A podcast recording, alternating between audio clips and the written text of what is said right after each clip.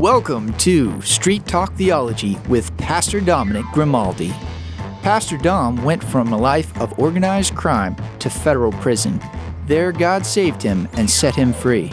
Soon after his release, he attended seminary and received his master's degree and is now the senior pastor of Desert Sky Baptist Church, where he serves with a passion for biblical theology right here in Casa Grande.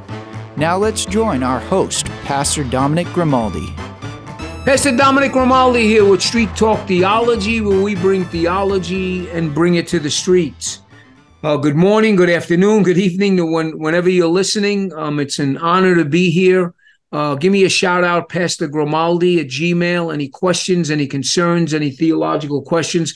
I don't want to take a huge uh, introduction this morning. Uh, we do have a, a, a link on the website if you want to donate to the station uh, obviously for the furtherance of the gospel and and you know but more than that keep us in prayer as we try to navigate the word rightly here in casa grande and abroad and on the christian podcast community. I have a special guest with me today kevin swanson and um, the name of the book is the Tattooed jesus.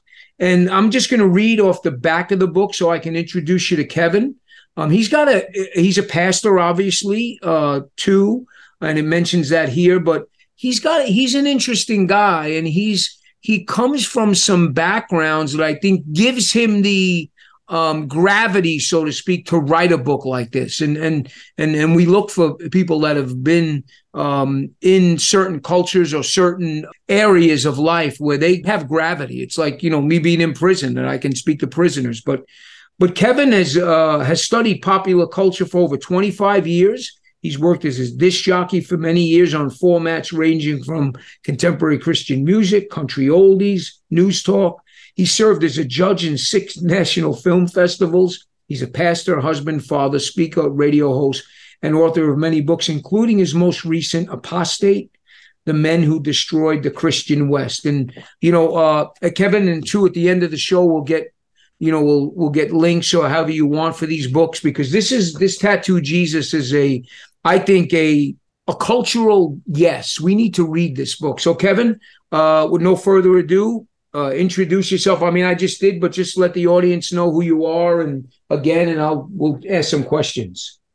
Yeah, Dominic. Um, yeah, I've, I've, been really interested in in popular culture for a very long time, largely because I got involved in radio back on the Central Coast of California. I'm going to say back in 1983 ish was the point at which I got into popular culture. I was at that point attending Cal Poly San Luis Obispo, um, got involved in the theater program, but I was actually a mechanical engineering major and then eventually ran for student body president, won that election, served as uh, president of the student body back in 1986. And, you know, from that point on, just you know, got involved in leadership at various levels, political, cultural. Eventually, yeah, became a pastor of a church out here on the eastern plains of Colorado. And I guess the rest is history. I, I, I think culture is so important, Dominic. I mean, it's it's it's all around us. It, it, we just we're we're swimming in an ocean of it, and if we can't discern it, we're going to be in trouble. Hey, Kevin, you know, I was thinking about this, and maybe I'm off base with this, and I, I got a, a, lot of questions here I want to ask you, but I was thinking about something, and maybe maybe I'm I'm off on this, but I, I want your expertise on this. Like we think about the LGBTQ, and I know it advances every day with these letters and stuff. Kevin, you know what baffles me, and I was talking to the congregation about this, is that this community is such a small community with such a loud voice. And here we are as Christians obviously we're a larger community in the LGBTQ, and we don't have no voice. And and I wonder if that's a yeah. cultural thing. And I, am again, I know this might be off topic, and and forgive me, yeah. but I but I, I when I heard what you were saying. Why is this community such a minority people and such have a loud voice, and we are like being drowned out by this? Is that a fair question? Yeah, yeah, yeah, yeah. I think it's absolutely a fair question. Dominic, they represent the zeitgeist, that is the spirit of the age. When I say the spirit of the age, that's the massive cultural waterfall that is just dominating uh, every part of the cultural river. We live in a river, a, lots of streams running side by side, but there's a big old rush that's going over the waterfall, and that's the uh, spirit of the age that speaks to autonomy, uh, sexual autonomy, especially, but man wants to uh, determine that which is right and wrong for himself. And the the pinnacle of all autonomy in the modern zeitgeist has got to be homosexuality and you know determining your own gender de- determining your own sexual orientation. Uh, this is the ultimate rebellion against god. When i say autonomy i'm just simply saying being a law to yourself and throwing off the laws of god and and all of the you know thousands of years of judeo-christian influence upon modern morality all that's being tossed away. And the homosexual element really leads. They're more or less the high priests of modern culture. Amen. Uh, Amen. You know, granted, they make up one, two, three percent of the population, but they are the high priests of the modern zeitgeist, which represents this sexual autonomy, gender autonomy, this total ethical autonomy. I mean, this that's it. That's our culture. You know, if it's opposed to God, they're for it. And um, and I think sexual autonomy just represents the core of that. And the sad thing is, again, I, I, I, this we do on Street Talk. We just like have conversations. But the sad thing is, some of the churches are kind of adhering to this, right? I mean, some of the churches are accepting some of these LGBTQ communities and things like that, and that's, I mean, that's sad too. I mean, that's another mm-hmm. aspect. Mm-hmm. I'm sure you yeah. being involved in the uh, the cultural war, so to speak, are, uh, are seeing. I'm, I'm, I'm sure you see a lot yeah. of that. Yeah, yeah, yeah. It's troubling uh, because you know ultimately what we're to do is to teach them everything Jesus commanded. We're to uh, disciple the nations, uh, those who are maintaining the faith in the last days, whether that you know began two thousand years ago, right now. Either way, it's those that keep the faith of Jesus and the commandments of God. That's Revelation fourteen.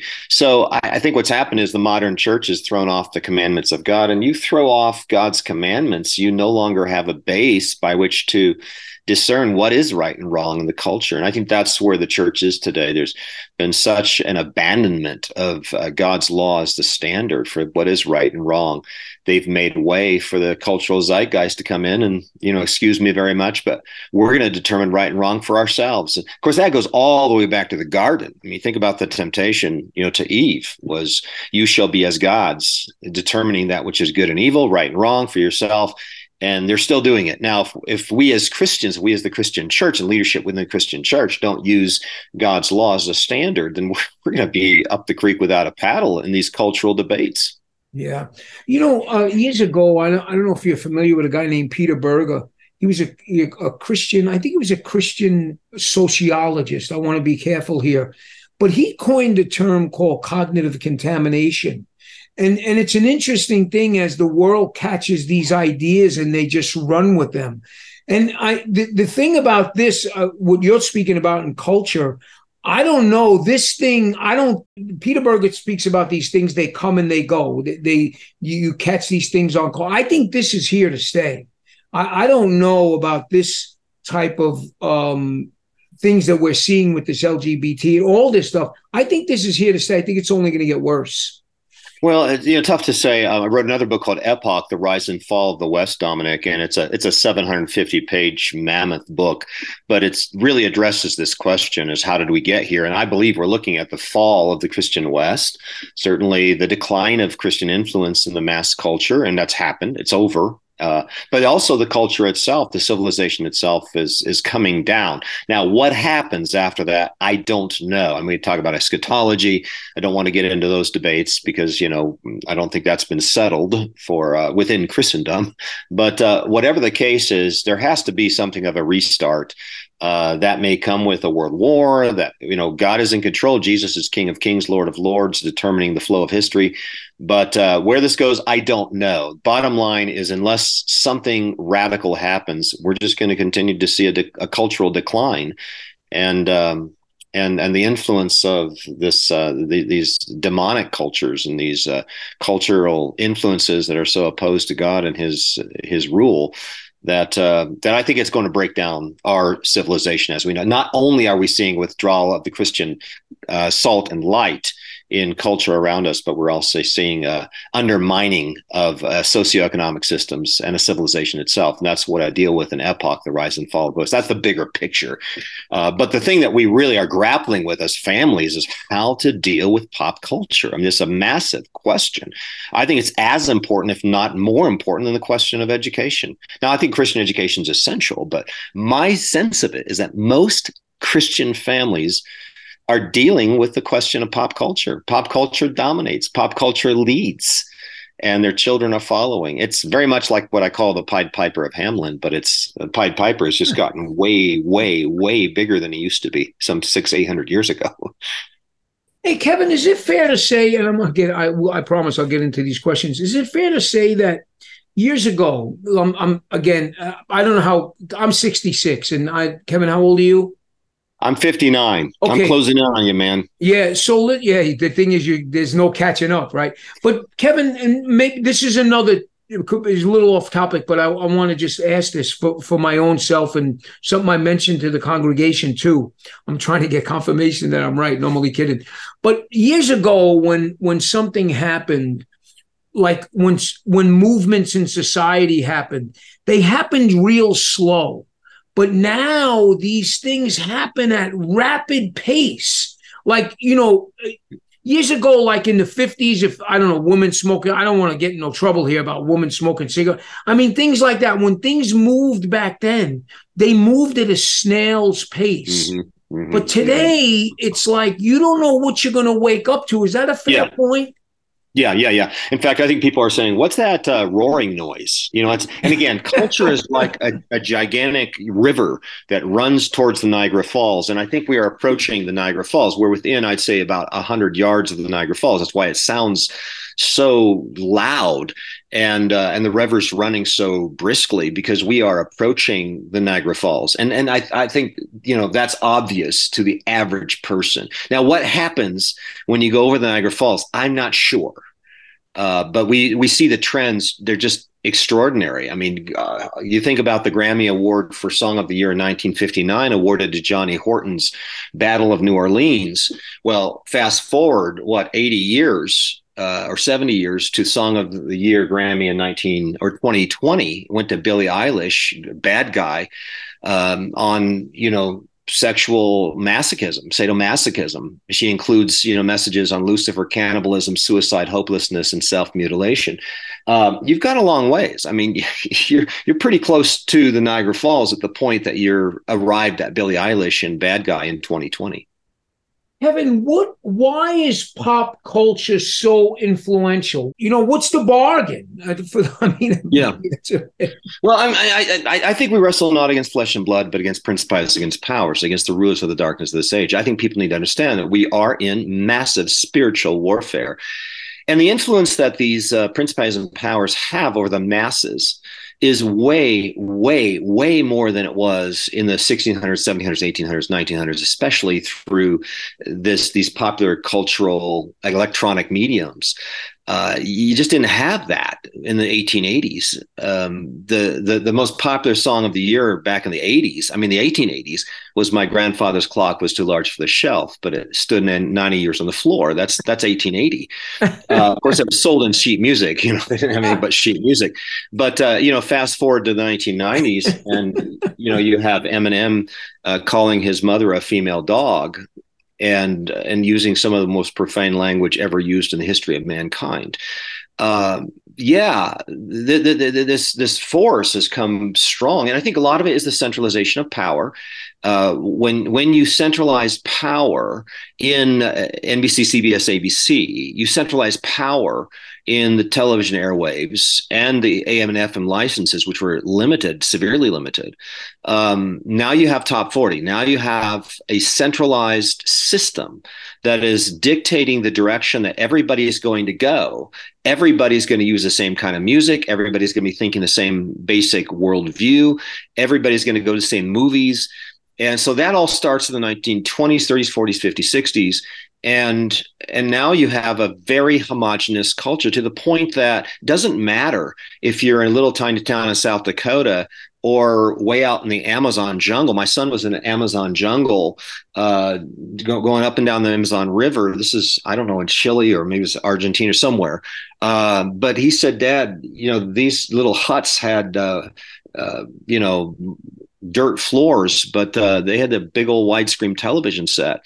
Uh, you know, they're getting the same movies that we get in downtown New York or Nowhereville, South Dakota, uh, out in the Amazon, up in the uh, mountains of Nepal. They're they're basically receiving the same kind of culture, and and, and so now you've got this homogenous culture that is pretty much dictated by those at the very very top producing the top movies the top music of the day and that influences about the you know 97 to 99 percent of the population outside of maybe a few amish here and there who just don't have an access to uh, all of this media. So you know that's different. That wasn't the way it was for 5930 years of world history uh, wow, things have changed tremendously. And I think it's time for people to wake up and smell the napalm in the war of the worldviews uh, because, you know, these powerful forces are dictating the way that most people are going to think and, and the culture that most people are going to uh, maintain in their in their families and their communities let's get ourselves in some trouble. How's that? No, only kidding. So, what? Because you just mentioned that. So, what do you think about Christian contemporary music? You're gonna. I don't know. I didn't ask this. No, I mean it's it's. Listen, I just don't know. I I mean you. I I go by words. You know. I mean, if the words are doctrinally sound, I think they're okay. But man, I I, I want to ask the expert. I'm serious.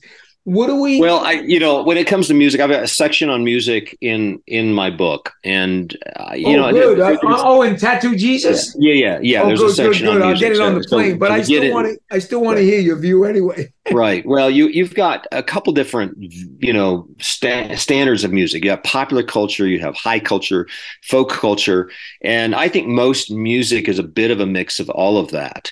Uh, I, I, do think we have to be careful with the kind of music we use. Um, I think fundamentally you want to convey the fear of God, reverence for God, um, also honor for parents. In other words, churches where grandparents, great grandparents, parents, and children cannot worship in the same building. That's a problem for me. Mm, yes. Uh, and i don't i don't think we should have the contemporary service the nose ring service you know the Amen. the old fogey service. I i don't think we should do that. I think we should have a multi-generational multicultural service as much as we possibly can. You know the church of jesus christ should be able to pull all of us together into the same service to worship the same christ so, so that I, I basically introduce it by those principles, and to throw away everything that's ever been written after 1950 is not the right approach. Mm-hmm. I like the fact that we began singing psalms again, the 1970s. I mean, think about it. Uh, most churches had abandoned psalmody uh, for about 200 years, and then while in the 1970s, some of the contemporary Christian uh, music began to bring the Psalms back into play. Amen. Amen. Uh, and I think some of the words of the contemporary music is is pretty good. I think we have to be careful again that the mode doesn't contradict the music or the message in the music. And uh, so there's just a lot of principles that tie into this because I'm not really answering the question. One of the questions that young people ask me from time to time is should I be listening to CCM or should listening to this musician or that musician? And my answer is usually what does your father and mother think about this? And they say, well, my mom and dad like this artist. They don't like that artist. They like this song. They don't like that song. Said, well, just go with that. It, what, what, does that mean? That means honor your father and mother. And I think Amen. if we start with the principles of God's word, which means first, reverence for God, and then secondly, honor your father and mother that things may go well with you in the land, you get back to these principles and you're going to be on the right track. In other words, the reason why culture breaks down as it has is because uh, successive generations have not honored their mother and father. How do you get from Bach uh, to rape rap, you know, to Eminem's rape rap? And, and, and, the answer to that, I believe, is just successive generations that didn't honor their mother and father. I mean, it was really the fact that there was so much of a social revolution against mothers and fathers that eventually produced a cultural revolution, which inevitably will break down the culture over a period of time. So I, I truly believe that we get back to the principles of God's word we honor father and mother. You know, tie your parents' commandments around your neck and all this. We have the Proverbs that encourage us to an honor of mother and father.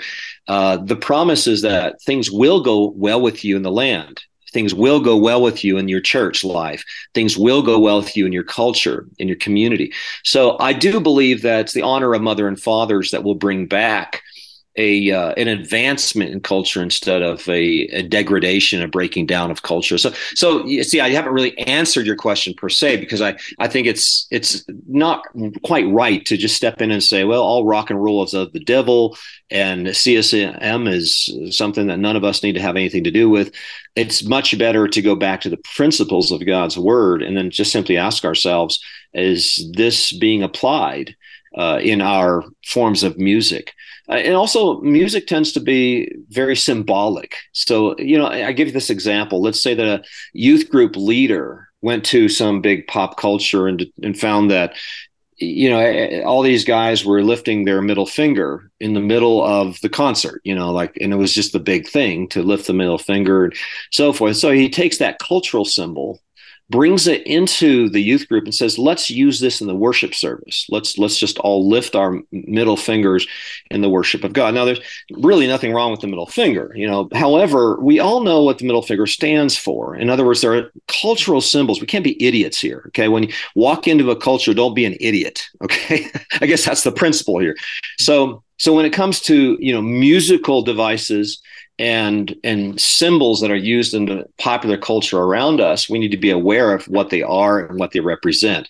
And if they represent something that's extremely disrespectful and irreverent to god or to others we should not be bringing that into the church service. So say that would be an example that uh, i think we need to be thoughtful as pastors. Here's another example uh, that I like to give. Uh, a pastor said, I'm preaching on the fear of God this Sunday, turns to his worship leader and says, I need a good song that works for this. And so the worship band leader shows up on a Saturday afternoon, gets up on the pastor's desk, and gets out his guitar and starts screeching out, You gotta rev, rev, rev the old man in the sky. Gotta rev, rev, rev the old man in the sky.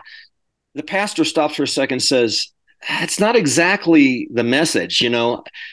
I wanted to reverence God. Well, you know, the, the the method, the mode that was used to represent the reverence just wasn't working for that pastor. that, that, that's obviously an exaggerated story. You know, it's supposed to be a little bit funny, but uh, the the problem is, you know, some people actually use the wrong kind of medium in order to express reverence for God, and I think we as pastors and music leaders need to be uh, conscious of that when we introduce music into the uh, worship service. In other words, the mode is as important as the message. That's it. Yeah, That's yeah, it. yeah, yeah. Mm-hmm. Right, exactly. Um, so mm-hmm. here's something I, I was thinking about. So this is an interesting. This is one of the questions you wanted to be asked, and it's an interesting question. I think it's a so there seems like there's a dichotomy here. If I'm reading this right, what is culture? Question mark, and how does it relate to religion or worldviews.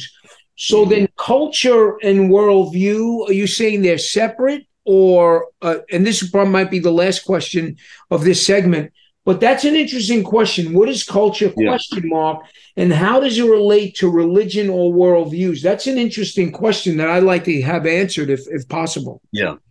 Yeah, I mean, culture is a external manifestation or an incarnation of faith in what you believe about God, about God's law, about how we ought to be interrelating with each other and such.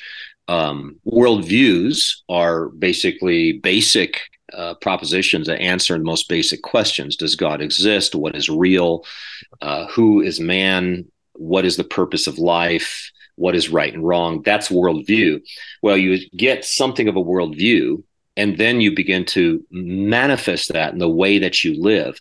one of the problems is some people claim to be Christians, and yet their cultural expressions don't really match a Christian world and life view. In fact, it's interesting. We we just saw a result from George Barna's study. Uh, only one percent of Gen Zers hold to a biblical worldview. It's down from two percent a few years ago, down from twelve percent in the 1990s. But uh, but what's also interesting is fifty four percent of Gen Zers still claim to be Christians. So 54% of Gen Zers think they're Christians, and only 1% think like Christians. So what's the problem? What's the problem with you know 98% of Gen Zers who think they're Christians but don't think like Christians? Well, the problem is they actually don't have a, a consistent Christian worldview. And so, therefore, because they don't know what they believe, they don't know what constitutes a basic belief system for Christians, they're going to take up the wrong cultural uh, manifestations or cultural system. Uh, they're going to take up the system that is pre- presented by a you know distinctively anti-Christian worldview, which is what is upheld largely by Nashville and Hollywood.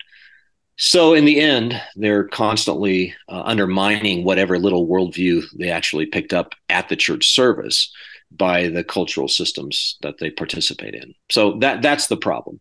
Uh, now, as well as Christians, we need to number one be completely rooted and grounded in a proper biblical worldview, uh, which includes, I believe, an ethical system.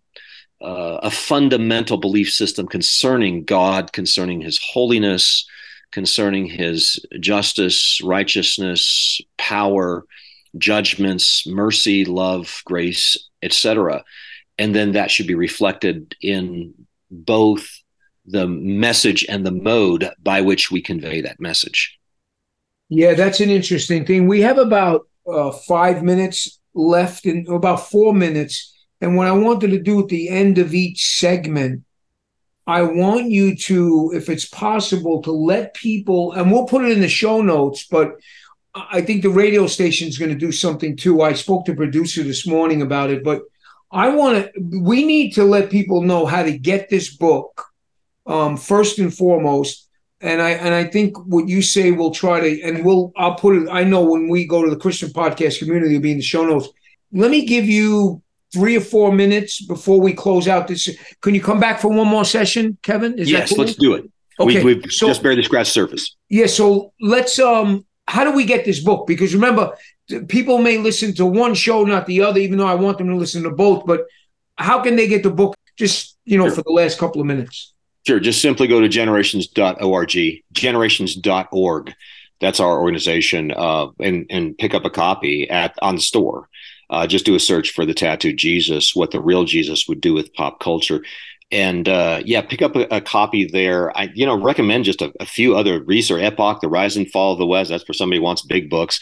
Uh, Apostate, The uh, Men Who Destroyed the Christian West. And uh, also, I have uh, a, a, new book just released called Keep the Faith on Education and Secular Culture. It's a neat little book that actually goes back into history and finds out what the church fathers and the reformers and evangelicals like John Wesley and George Whitefield and others thought about popular culture, theater, music. You know, it seems to me that we need the wisdom of the ages to address questions like this. And that's why I published a little book called Keep the Faith on Education and Popular Culture. So uh, I'd recommend those resources again, available at generations.org. This has got to be one of the most important uh, questions we need to address today, especially uh, for families that are raising children in this culture. Everything's changed, Dominic, just in the last 10 years. We can talk about this, but uh, the use of the iPhone, personal electronic devices, huge, huge shift in uh, in terms of the the access that children have to popular culture. It's uh, in fact the ratio of family friendly to uh, to mature audience on television offerings has just gone off the deep end. Uh, family uh, TV uh, or parental parent TV organization has done a study, and it was about a 50-50 break on the difference between uh, family-friendly programming versus those uh, mature uh, programs available to families today. And now it's more of a 95-5, 95% mature to 5% uh, family friendly material accessible through the online devices or the streaming devices. So, so yeah, I mean, just I'm just saying, the last five years we have seen an absolute uh, demolishing of any family-friendly programming on the part of these these modern producers that uh, seem to be dominating our culture today. Yeah, uh, you know, and uh, just um, and I got to close out this section, but it just seems like a downward spiral. Whatever happened to the honeymooners, right? I mean, but mm-hmm. anyway, mm-hmm. um, this is Pastor Dominic Grimaldi on Street Talk Theology, where we take theology and bring it to the streets. Kevin promises to come back for another half hour, so we'll get him on the other side. For you guys, will be next week. So may God bless and keep you and shine His light upon all of you. Thank you for joining us for Street Talk Theology with Pastor Dominic Grimaldi. You can visit Pastor Dom at Desert Sky Baptist Church at 891 West Kortsen Road, Casa Grande. And for more information, visit us online at www.desertskybaptist.org.